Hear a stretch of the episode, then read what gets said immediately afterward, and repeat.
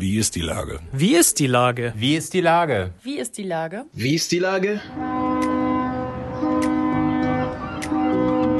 Der fast tägliche Podcast mit Lars Meyer. Wie ist die Lage? Unser fast täglicher Podcast als Kooperation mit der Mopo und der Gute-Leute-Fabrik spürt tagesaktuellen Fragen nach. Macher, Musikerinnen, Models, Mütter und Politiker – genauso wie Schwestern, Schweißer, Freiberufler oder Helfer, kommen knapp 15 Minuten zu Wort. Die Auswahl ist rein subjektiv, aber immer spannend und überraschend. Mein Name ist Lars Meyer und ich rufe fast täglich gute Leute an. Unser Partner, der das diese Woche möglich macht, ist das Discovery Dog in der Hafen City. Herzlichen Dank. Heute befrage ich den Bundestagsabgeordneten der CDU, Markus Weinberg. Ahoi, Herr Weinberg. Ahoi Lars Meyer und Ahoi äh, gute Leute natürlich. Ne? Lieber Herr Weinberg, letzte Woche wollte ich Andreas Dressel das Lied der Prinzen Ich wäre so gerne Millionär nahelegen. Der wollte aber lieber Bruttosozialprodukt zitieren. Sie wollen offensichtlich auch nicht Millionär werden, denn Sie verzichten im Gegensatz zu Rüdiger Kruse auf hohe Nebeneinkünfte. 7000 Euro brutto kassiert Herr Kruse, Sie dagegen nichts. Sind Sie so genügsam oder füllt Sie Ihr Job als Bundestagsabgeordneter so aus? Naja, ich kassiere natürlich Zustimmung und äh, Zuneigung äh, für die gute Arbeit, die wir machen. Ähm, nein, das Thema Nebeneinkünfte ist bei mir so, ich habe klar gesagt, ich bin Abgeordneter im Deutschen Bundestag und äh, da richtet sich natürlich alles auf die Arbeit in Berlin und hier im Wahlkreis in Hamburg und Altona. Äh, aber ich muss auch ehrlich sagen, ich finde ähm, das schon auch legitim, wenn man sagt, man hat nebenbei äh, noch eine Berufstätigkeit. Das ist auch so angelegt. Wir wollen ja Menschen aus der Mitte der Gesellschaft haben. Und äh, da gibt es den einen oder anderen, der in Anführungszeichen dann nebenbei auch noch ein Einkommen hat. Ich finde wichtig zwei Dinge. Erstens Transparenz muss Transparenz herrschen. Was verdiene ich? Wo verdiene ich es? Und wo, was mache ich dafür? Also auch Lobbyarbeit. Und das Zweite ist, es muss immer garantiert sein, dass die Haupttätigkeit natürlich in Berlin stattfindet. Also Volksvertreter ist ein honoriges Amt, ein, eine große Aufgabe. Und da muss ich sagen, das muss auch der Schwerpunkt der Arbeit sein. Äh, aber dass man dann durchaus vielleicht nebenbei arbeitet, wenn es richtig dargestellt ist.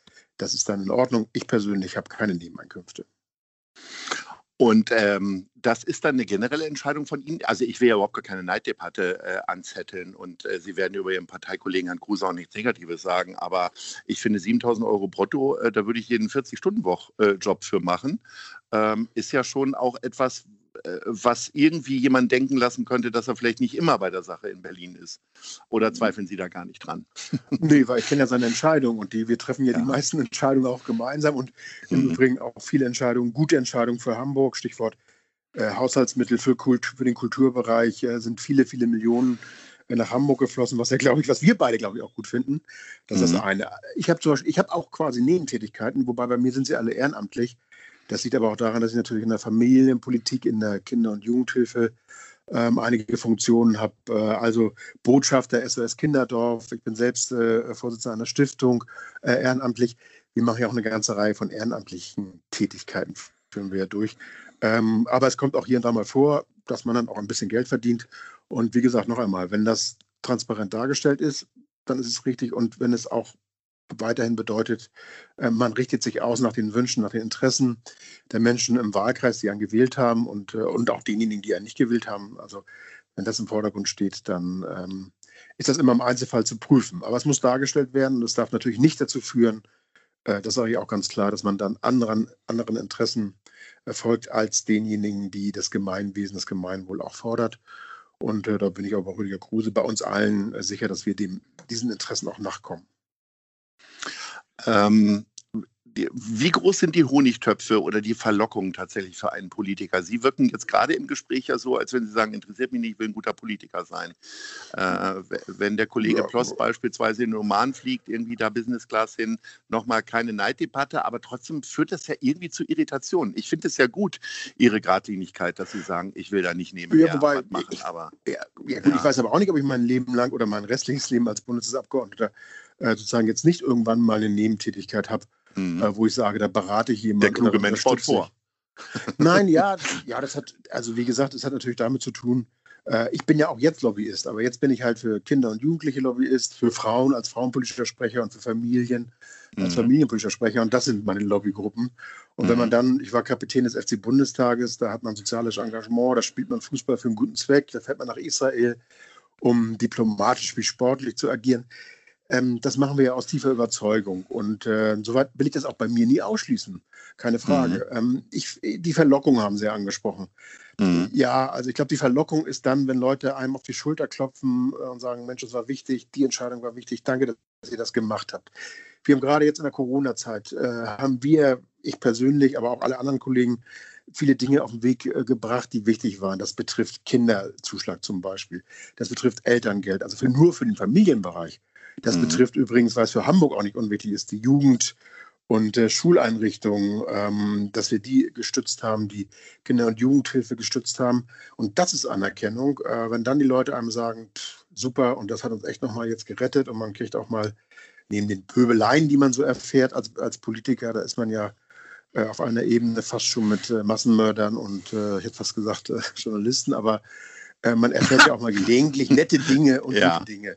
Aber noch einmal, wenn jemand sich entschieden hat, nebenbei ähm, das anzugeben und Geld zu verdienen, dann äh, muss das jeder für sich irgendwie regeln. Und eine Reise in den Oman, das war ja auch dienstlich. Also ich war auch schon in vielen Ländern der Welt und ja. ja, das ist dann natürlich auch mal nett, in Chile, Uruguay äh, zu sein und sich über Karl-Heinz Schnellinger zu unterhalten mit den Kollegen aus Uruguay ja. und äh, seine Situation bei der Weltmeisterschaft 1966. Aber es ist auch natürlich Dienst. Und äh, das, ja, so ist es. Aber nochmal, wie gehen Sie denn mit den Verlockungen um? Also das war ja jetzt, äh, Sie haben ja ganz äh, schön über die Familienpolitik gesprochen. Ich wollte ja eigentlich mhm. eher in mhm. Richtung Ploss oder sogar äh, in Richtung Amtor äh, sprechen. Also äh, das muss ja nicht immer Bargeld sein. Das sind ja einfach dann auch Vergünstigungen, die man möglicherweise bekommt. Wie bleibt man da einfach integer? Indem man sagt, ich will sowas überhaupt gar nicht an mich ranlassen und die Sekretärin lässt sowas gar nicht durch oder wägt man dann doch jedes Mal ab? Nein, das ist ja unterschiedlich. Es ist natürlich so, dass wir häufig auch Einladungen haben zu Veranstaltungen. Mhm. Äh, da bin ich, äh, das klingt jetzt, das bitte nicht falsch verstehen, aber da bin ich entspannt, mhm. weil noch einmal, solange damit nichts verbunden ist und man mir nicht sagt, äh, die Veranstaltung darfst du, zu der darfst du gerne kommen, dann musst du aber auch zwei mhm. Wochen später so und so abstimmen im Deutschen Bundestag, ist das auch in Ordnung. Das wissen auch alle. Und ich glaube, das ist mhm. auch bei denjenigen, die die jetzt aussprechen, zum Beispiel Stichwort zur Einladung zu Events und sonstigen Dingen. Ja. Mein Gott, wir sind hier auch eine lebende Gesellschaft und meine Entscheidungen sind transparent. Ähm, mhm. Und wenn jemand dann sagt, oh, das stimmt aber irgendwas nicht Weinberg bei deiner Entscheidung, dann äh, werde ich dem schon darlegen können, dass das mit das eine mit dem anderen nichts zu tun hat. Also insoweit sind wir ja auch, auch Teil des gesellschaftlichen Lebens. Ich finde nur noch einmal, wichtig ist Folgendes. Die Entscheidung, also ich zumindest bin da klar und rein mit mir, äh, haben mit dem Gewissen etwas zu tun, mit der Überzeugung und mit dem Auftrag, den man hat. Also wenn ich mich für Kinder und Jugendliche einsetze, dann muss ich natürlich auch andere Dinge berücksichtigen und wichtige Dinge berücksichtigen, als wenn ich mich ähm, für andere Bereiche einsetze. Und das muss, muss im Vordergrund stehen. Ja, es wird jetzt nicht angenehmer. Ähm, Sie sagen, okay. Sie, Sie, sagen äh, Sie kriegen Geld und Anerkennung. Ähm, wie oft mussten Sie über den Wahltag nochmal nachdenken hier in Hamburg? Weil das war ja schon eine schmerzliche Niederlage. Also selbst ich, wenn ich nicht direkt betroffen bin bei Niederlagen, wie zum Beispiel, äh, wir schätzen ja beide gemeinsam den FC St. Pauli, dann ist mindestens der Montag schon mal ziemlich hinüber für mich. Äh, wie lange sind Sie damit so äh, spazieren gegangen? ja, der Vergleich, der, der passt durchaus, wobei man ja überlegt, ob nicht die ganze Woche schon hin ist, wenn man am Sonntag derbe Heimniederlage erfahren hat. Ja, ja ich, ich, ich, liebe ja diese Fußballvergleiche. Ähm, ja, das wirkt natürlich weiterhin ähm, diese, dieses katastrophale Ergebnis. Ich war Spitzenkandidat. Ich habe gesagt, äh, gut, das ist auch wie beim Fußball. Einer muss ja mal irgendwie die Verantwortung nehmen, übernehmen auf dem Platz, mhm. äh, wenn alle abtauchen und äh, alle sagen, nee, ich nicht. Weil natürlich auch viele gesehen haben, dass es ein hoch ähm, ambitioniertes Unterfangen war, äh, gegen einen bekanntermaßen anerkannten Senat, ähm, gegen einen starken Bürgermeister, äh, so in der Wahrnehmung ähm, ähm, zu kämpfen. Ja, das trägt noch ein bisschen, die Nachwirkungen ähm, tragen natürlich auch, aber ich gehöre zu denen, die auch sagen, wir alle gemeinsam müssen jetzt gucken, wie geht es weiter. CDU Hamburg muss sich umstellen, CDU Hamburg muss sich auch neu ausrichten. Da werde ich auch äh, als Teamplayer meinen Teil äh, beitragen. Äh, aber es gibt natürlich auch viele andere, die jetzt in Verantwortung gehen. Und wir haben jetzt Wahlen und ich kann sagen, wie gesagt, ich habe damals die Verantwortung übernommen. Ich sehe auch bei meiner Wahlkampfführung, erkenne ich auch Fehler. Ich erkenne aber auch eine Gesamtsituation und Vorbedingungen und Rahmenbedingungen, die wirklich sehr, sehr ambitioniert waren. Also das, Was waren denn um Ihre Fußball Fehler? Nur mal um einen zu nennen. Hm? Was war denn so ein Fehler, den Sie gemacht haben? Ja, es ist schon so, dass nicht so richtig klar war, den Menschen nicht klar wurde, wofür steht die CDU jetzt. Mhm. Wir haben viele tolle Ideen gehabt. Äh, 365 Euro Ticket, hier in Altona eine Stadtbahn, Untertunnelung Willy-Brandt-Straße. Das war alles sehr viel, sehr kreativ, aber es ist nicht herausgearbeitet worden, sozusagen, was sind die Kernpunkte? Warum CDU wählen? Das ist uns nicht gelungen, das ist mir nicht gelungen. Zweiter Punkt, den, das betrifft auch meine Person, ich gelte ja als sehr liberal. Äh, da ist natürlich auch klar, dass sehr viele irritiert waren und hatte man doch über Jahre hinweg doch ein eher konservatives, härteres Profil und jetzt ähm, dann doch eher wieder ein Kandidat, der nicht nur St. Pauli-Fan ist, was immer gut ist und der liebe Herrgott schenkt einem ja den Fußballverein, ähm, sondern auch jemand, der etwas liberaler ist. Und das hat natürlich auch zu Irritationen geführt.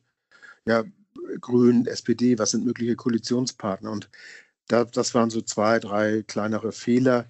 Äh, insgesamt ähm, hatte ich aber auch nicht die Zeit. In sechs Monaten können sie da kein Profil äh, anbieten, vermarkten. Also äh, sie kennen sich ja gut aus in dem Bereich. Da muss man mhm. schon auch, glaube ich, längerfristig das Brett bauen. Sie müssen schon langfristig eine Mannschaft aufbauen, eine junge Mannschaft. Sie müssen langfristig da auch Ziele formulieren und eine klare Ausrichtung. Und das ist jetzt die Chance. Also jetzt und im nächsten Jahr, da muss das Profil stimmen, die Personen müssen bekannt sein und man muss sich auf wesentliche Punkte reduzieren. Ich sage weiterhin, das ist jetzt der richtige Weg, den die CDU einschlägt, mit Christoph Ploss, mit Dennis Thering. Ich sage aber auch weiterhin, wir haben auch Themen wie Stadtentwicklung, Mobilität und eine zusammenwachsende Stadt. Das Programm, was wir hatten, war durchaus spannend. Äh, daran würde ich auch weiter fortsetzen, denn ich glaube, das Thema zusammenwachsende Stadt das ist ein Thema, was uns alle Hamburg, was uns, was alle Hamburger bewegt. Wenn man Sie in vier Jahren noch mal ganz lieb bitten würde, würden Sie noch mal ins Rennen gehen oder würden Sie sagen, lass mich jetzt in Ruhe damit? Also ich überlege gerade, ob Werder Bremen noch mal Otto Rehade bittet, die äh, Trainer, das Trainerheim zu übernehmen.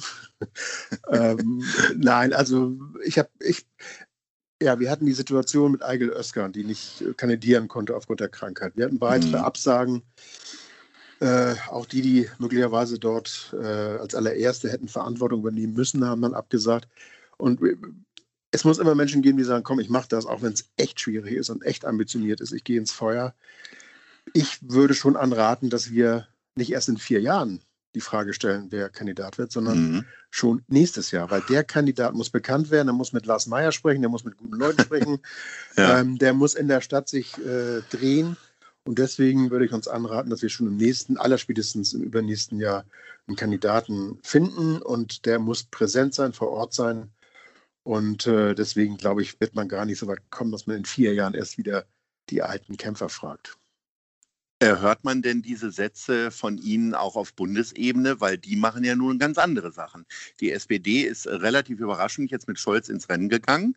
Äh, wie sehen Sie denn die Chancen, äh, diesen Übermann Scholz auch gestärkt nach der Corona-Krise äh, tatsächlich als Bundeskanzler zu verhindern? Oder drücken Sie heimlich dem Hamburger die Daumen? Nein. Nein, lassen Sie mich kurz überlegen. Nein.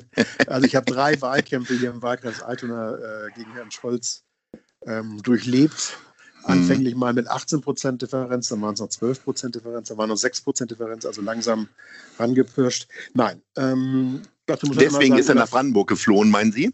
Ja, ja, weil er natürlich Sorge und Angst vor mir hatte. Das ist natürlich klar. Also, äh, er hat ja ernsthaft nicht gesehen, dass er den Wahlkreis gegen mich gewinnen kann. Deswegen ja. ging er nach Brandenburg. Nein. Ähm, es ist so: Olaf Scholz ist ähm, ein Finanzminister, der unter einer hervorragenden Bundeskanzlerin äh, das vernünftig macht, was sie ihm äh, da auch aufgibt. Und das ist äh, genau das Richtige. So, und das wollen wir auch nicht drehen. Ähm, tatsächlich ist es so, dass äh, die SPD jetzt einen Kanzlerkandidaten hat, der, wir kennen ihn aus Hamburg, äh, sehr omnipräsent äh, mit einer klaren Linie auftritt. Allerdings muss man auch sagen, Hamburg ist nicht Berlin und nicht die Bundesrepublik. Also ich kann nicht auf der einen Seite links immer blinken, Stichwort Rot-Rot-Grün, und auf der anderen Seite dann äh, ähm, öffentlich mich als eher bürgerlich darstellen. Das muss man irgendwann mal aufklären. Und da muss man klare Ansagen äh, machen. Will man jetzt eine rot-rot-grüne Mehrheit haben in Deutschland oder entwickeln oder führen, da kann ich nur sagen, ähm, gefährliche Reise.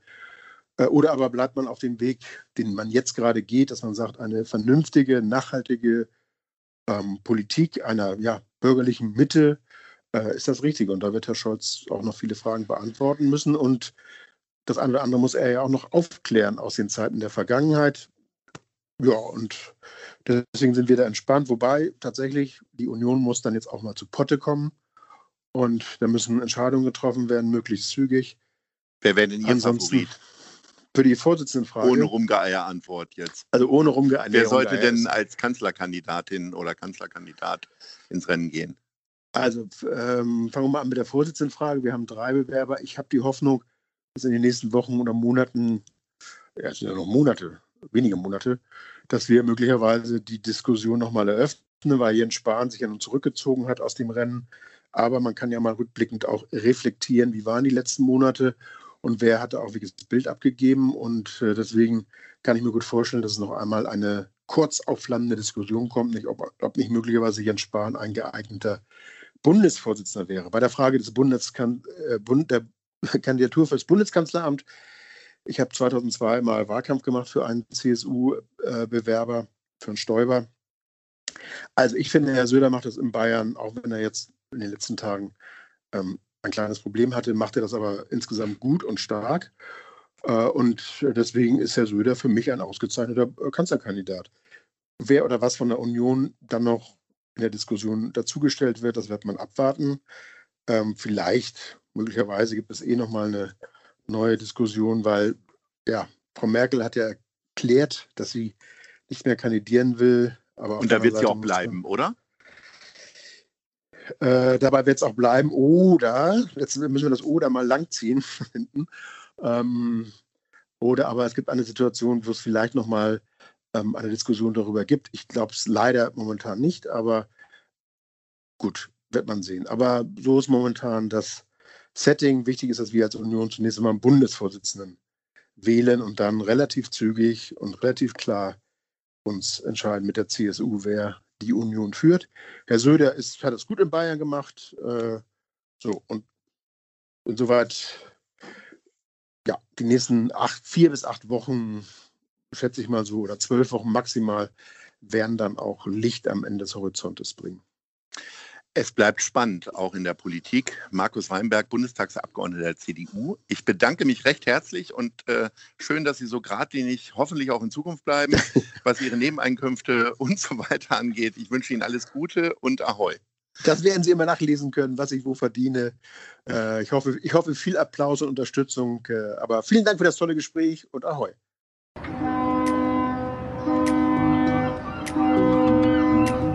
Dieser Podcast ist eine Produktion der Gute-Leute-Fabrik und der Hamburger Morgenpost.